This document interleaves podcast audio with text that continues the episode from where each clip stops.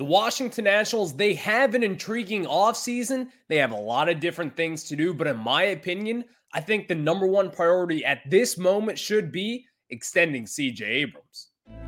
You are Locked On Nationals, your daily Washington Nationals podcast, part of the Locked On Podcast Network, your team every day.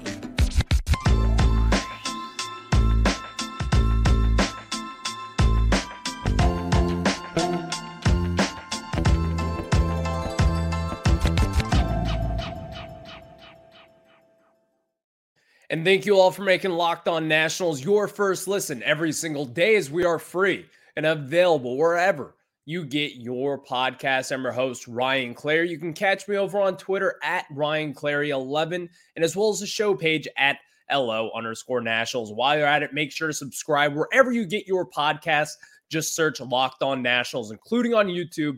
Make sure to hit that subscriber button there. Later on in today's show, we're kind of getting a little update on free agency as some of the starting pitchers that the Nationals may have been after have actually already signed, and in some cases, so are going to some of our rivals here. So we're going to kind of discuss that and who's really left over for the Nationals to get to, but also kind of get into some of the two most intriguing prospects in the Nationals farm system. Not the best, not the most talented, but the two guys who are really intriguing in my mind. There's a lot of different things to talk about when it comes to Travis Sykora and as well as Daylen Lile. We're going to discuss those two guys and really kind of get into their ceilings as well as their floors and what could be happening over the next calendar year with those two guys. But let's start off with discussing CJ Abrams and why the Nationals should lock him up. But before we do that, today's episode is brought to you by FanDuel. Make every moment more right now New customers get $150 in bonus bets with any winning $5 money line bet. That's 150 bucks if your team wins. Visit fanduel.com slash locked on to get started. So let's get started here with CJ Abrams. And listen, the Nationals, they have a lot of needs this offseason. And some people may think that it's crazy to even go out on this kind of olive branch at this moment and say, why would you extend CJ Abrams? Why is it now?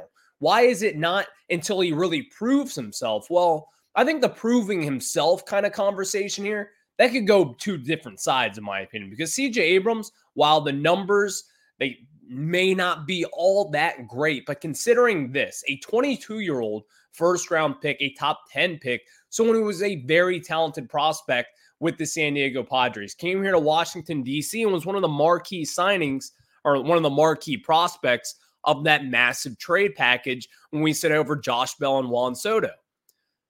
In my opinion, with this Nationals team and where we are right now, I don't necessarily see us going out there at this moment and really spending big and getting that Jayson Werth kind of signing at this moment in time. Could they do it next offseason? Definitely. But I don't think it's going to be right here and right now. But as far as that goes, I think the Nationals, it would be beneficial to actually try to kick the tires on extending someone like CJ Abrams. And the reason why that is, we talk about these teams all the damn time. The teams like the Braves, who locked up Ozzie Albies after year one, they did it the same with Ronald Acuna. The San Diego Padres did this Fernando Tatis. Everyone in baseball always looks at those deals and say, why did that player sign that contract? Why would they do that? And maybe in CJ Abrams' case, I don't know if the Nationals have been discussing this or not. No one really knows at this moment in time. We haven't heard anything about it. But I also think CJ Abrams, and really kind of where his numbers lie at this moment in time, you would have to think that he would consider signing extension here in DC. Now, what are the Nationals going to have to prove? Are they going to have to go out there and try to spend on someone else and really kind of say, hey, we want to build a contender here and we want you to be a main part of it? That could be a part of this case right here and right now. But as far as CJ Abrams goes, he does have something to win in this case because a lot of the times the teams are really the ones who win these long term deals. Look at the Braves with Acuna, the Padres with Fernando Tatis, all the different scenarios out there. Teams have done this, and most of the time the teams win this deal. That's not the case every single time, but still, you get the gist of it. Now, with CJ Abrams, because again, it kind of goes back to our conversation here. There's really no one pressing for CJ Abrams' job at this moment in time. CJ Abrams is going to be the starting shortstop here for at least the next few years. At least. No one's going to be kind of coming up in the minors, at least at this moment in time. No one's going to be coming up in the minor leagues who's really going to be pressing to take that job. And plus, just kind of getting into the baseball side of this now rather than the business side. CJ Abrams and the jumps that he has made over the course of his last two seasons, it may not seem all that much on paper. But considering this, in 2022, he had a 324 slug when he was 21 years old. And as a 22 year old in 2023, he had a 412 slug. You're already starting to see minimal growth in that aspect of it. Also, a huge stepping stone in CJ Abrams' development was when we all know in the middle of the summer, he got put in that leadoff spot.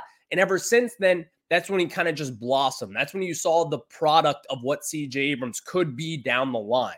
And I think if the Nationals, if they really wanted to go this route and if they were trying to convince themselves as to why they should extend CJ Abrams, you can talk about the numbers. You can talk about all the different things he has done over at shortstop, but also take a look at this guy's ceiling. Because not many people really expected this home run hitting shortstop with CJ Abrams. Kind of a lanky guy, not all too big, but still 18 home runs over the course of this season, only 118 strikeouts, walking 32 different times this season having a 412 slug in 2023, you see the growth already after only hitting two home runs back in 2022. And again, this is not going to be something that I think a lot of people should be expecting down the line.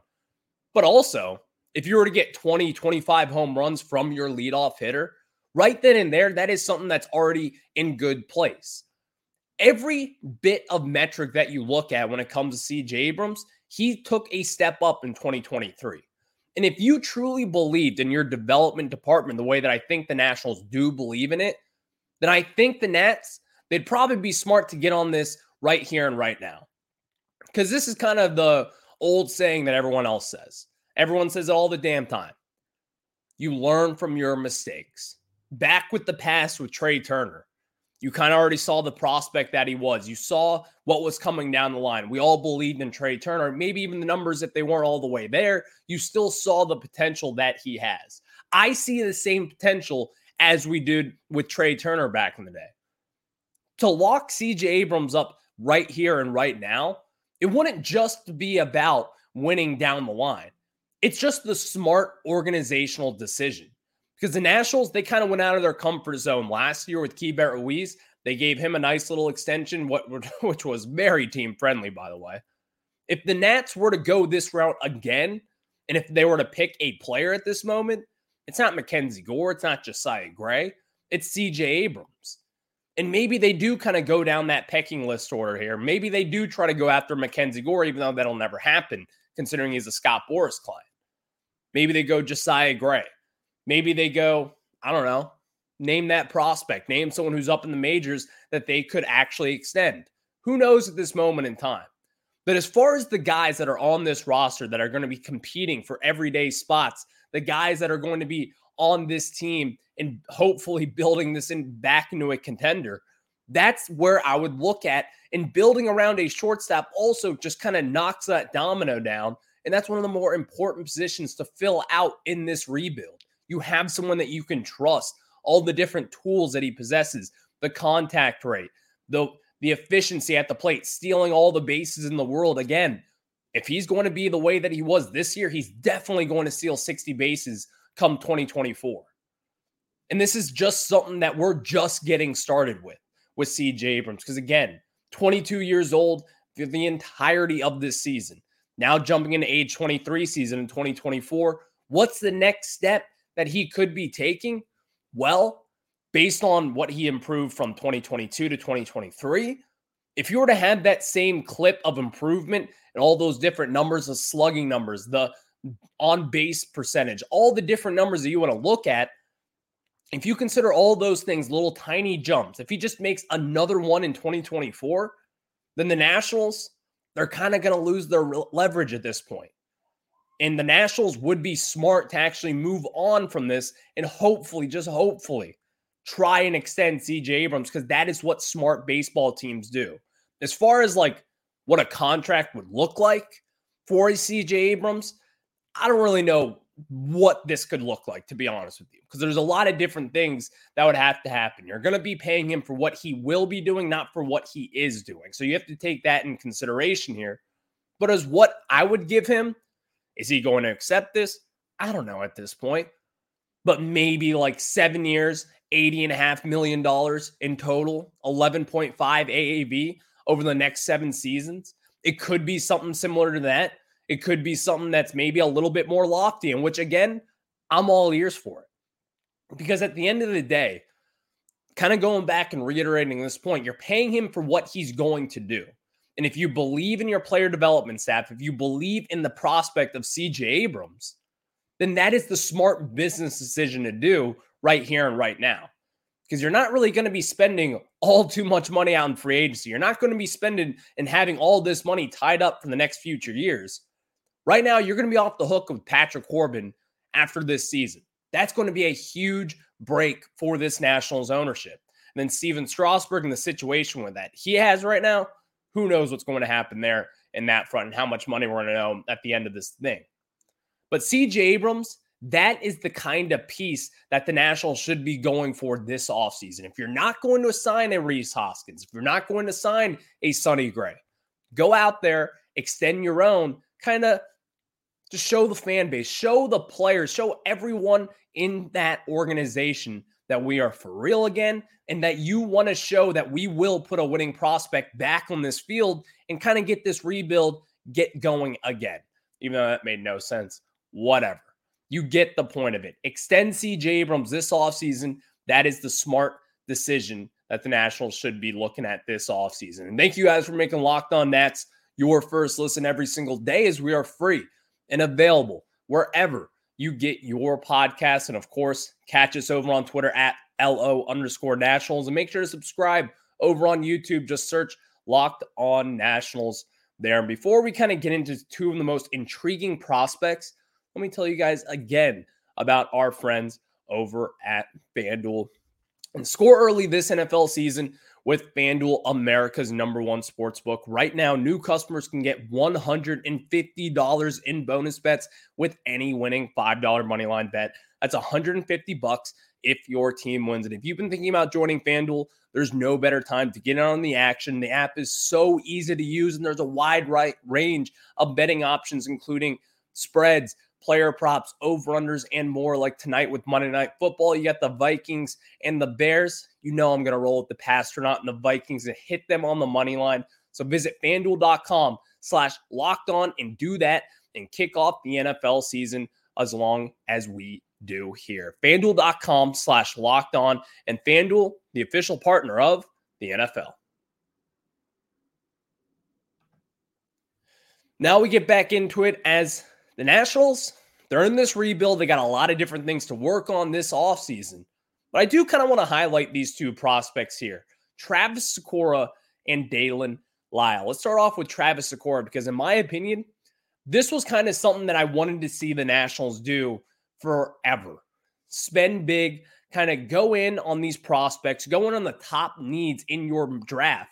The Nationals, they did that this year. They took three guys in their first three rounds that I truly believe are first round kind of talents. You could have made the decision of drafting Travis Sykora, not where the Nationals were at number two overall, but you definitely could have made the decision to take Travis Sykora in the mid 20s or late third, whatever it is in round one. Travis Sykora could have slotted right in there. He fell the Nationals in round three. They signed him to a big slot bonus there, basically for a first round draft pick value, as long as getting Yohandy Morales in round number two as well. Travis Sykora is one of the most intriguing pitching prospects, in my opinion, probably in the NL East as far as prospects goes, because his stuff is legit. And through the high school circuits, this is someone who has flashed 100 mile per hour fastballs, even hit 101, I believe, at times, at the only of a young age of 18, 19 years old. You've seen a lot of different things that you can already say this guy's got a lot of different things that others don't around Major League Baseball. But what makes him very intriguing is that his best pitch is a splitter as a 19 year old. Someone who is 19 years old and who, who can perfect a splitter the way that Travis Sykora has been touted to be, that is something right then and there that is a green flag. He is giving me all the reasons to believe in Travis Sykora, the prospect. Now, here's the thing that may kind of get lost in this. As a three pitch guy, which Travis Sykora is at this moment in time, he's got a heavy hitting fastball, he's got his heavy hitting splitter, he's also got a solid slider to go with it at this moment. I'm sure this is something that he's going to improve on. He's probably going to add a fourth pitch because this year he did not appear in any rookie ball games or anything like that. I'm sure he probably pitched down in the backfields of West Palm Beach. But Travis Sykora going into 2024, this is going to be someone who I think a lot of people should be kind of have on their radar. They should really be expecting a decent amount from this kid going forward. Again, 19 years old, a third round pick of this last year's draft, signed above slot. This is going to be someone, in my opinion, who could kind of be that breakout prospect out of nowhere. This could kind of be your Lucas Giolito again of 2014. A guy like that who you could potentially see be some big time prospect someday. Is he going to be some massive top five overall prospect in baseball? Who knows at this moment in time? But with all that said, the Nationals, they gave him a lot of money for a reason. They truly do believe in the prospect of Travis Sykora and what he could bring. And also on the flip side of it, being six foot six, having a fastball reach triple digits. Well, the Nationals in the past and guys that they have drafted along with those frames, you go back to 2009 with Stephen Strasburg. That's the obvious no brainer number one overall pick there, as well as Lucas Giolito back in 2014 around that area. The Nationals, they have kind of had success with profiles like Travis Sykora. So I think going into 2024, I'm not really expecting to have a 2 1 ERA and pitch 100 innings pitch and have 130 strikeouts in those innings. I'm not really expecting that kind of production for someone who's only 19 years old, turning 20 sometime this summer. But I also don't think it's crazy to think that Travis Sykora could be this big time impact prospect because that is kind of what the Nationals are touting him to be. They're not going out and talking to the Washington Post saying this guy's going to be legit but you can tell by their actions. They gave him a lot of money in that third round and really kind of said, we'll punt on the rest of the rounds. We're going to get our big three guys here with Travis Sykora, Yohandy Morales, and as well as Dylan Crews at number two overall.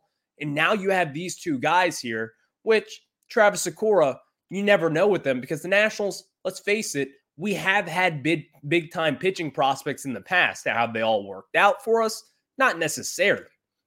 But also, I think Travis Sykora is a little bit different here. This is kind of a move that the Baltimore Orioles have been doing for years past. Teams like the Rays have been doing in years past, spending big early on in the draft to get guys to sign and really just manufacturing your own luck. That's what this is. That's what the Travis Sykora move was in this year's draft. This is someone who, again, could have easily been a back half first round pick or have gone to college at the University of Texas and come back and would have been a first round pick maybe even a top draft prospect in a few years. But the Nationals, they got him in round three for a relatively good deal. And again, the prospect of Sykora and what he could bring to the table, his ceiling is very high. It is very high. Is it the likes of Cade Cavalli? I'd put him up in that conversation, but we'll just have to see how this one goes for the Nationals.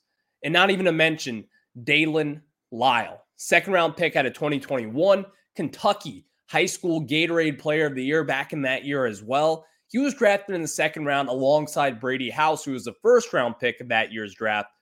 Daylen Lile, while again in 2021 in rookie ball, wasn't all too impressive. Only played in 19 games.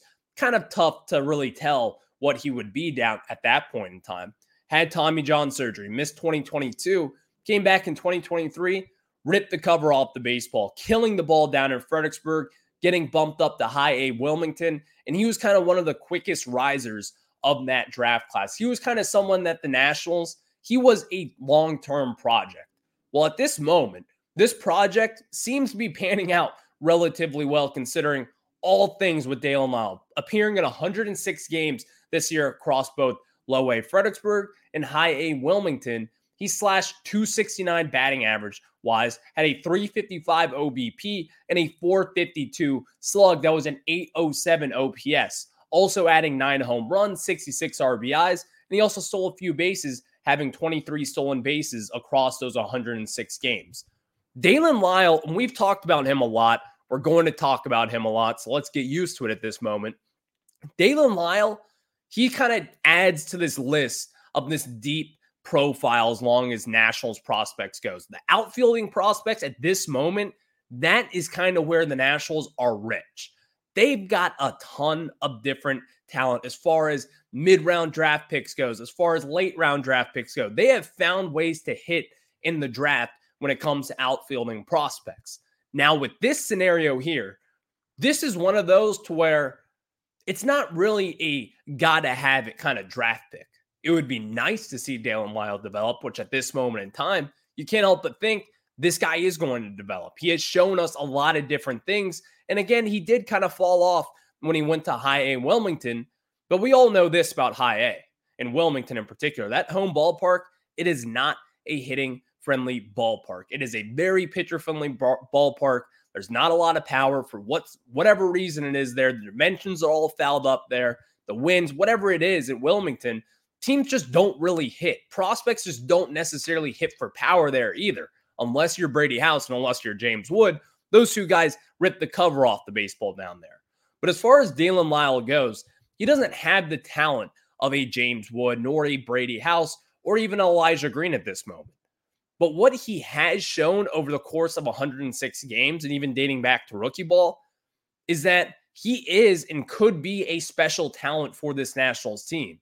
Again, pretty a nice lefty swing there. He's right-handed in the outfield. He can play center, right, or left down in the big leagues. Someone that you can kind of move around in multiple different situations and also kind of have that speed and power tool as well that is so coveted in Major League Baseball today. He fits that profile of again, intriguing prospects, and now it's just about what the player development side can do with it. Because De Jon Watson he was the one overseeing this operation over the last few years. You can credit him with Daylen Lile because Daylen Lile is definitely a success story as we sit here today. But with Brad Ciolek coming into town and Danny Haas, this is going to run with them now and see what they can do.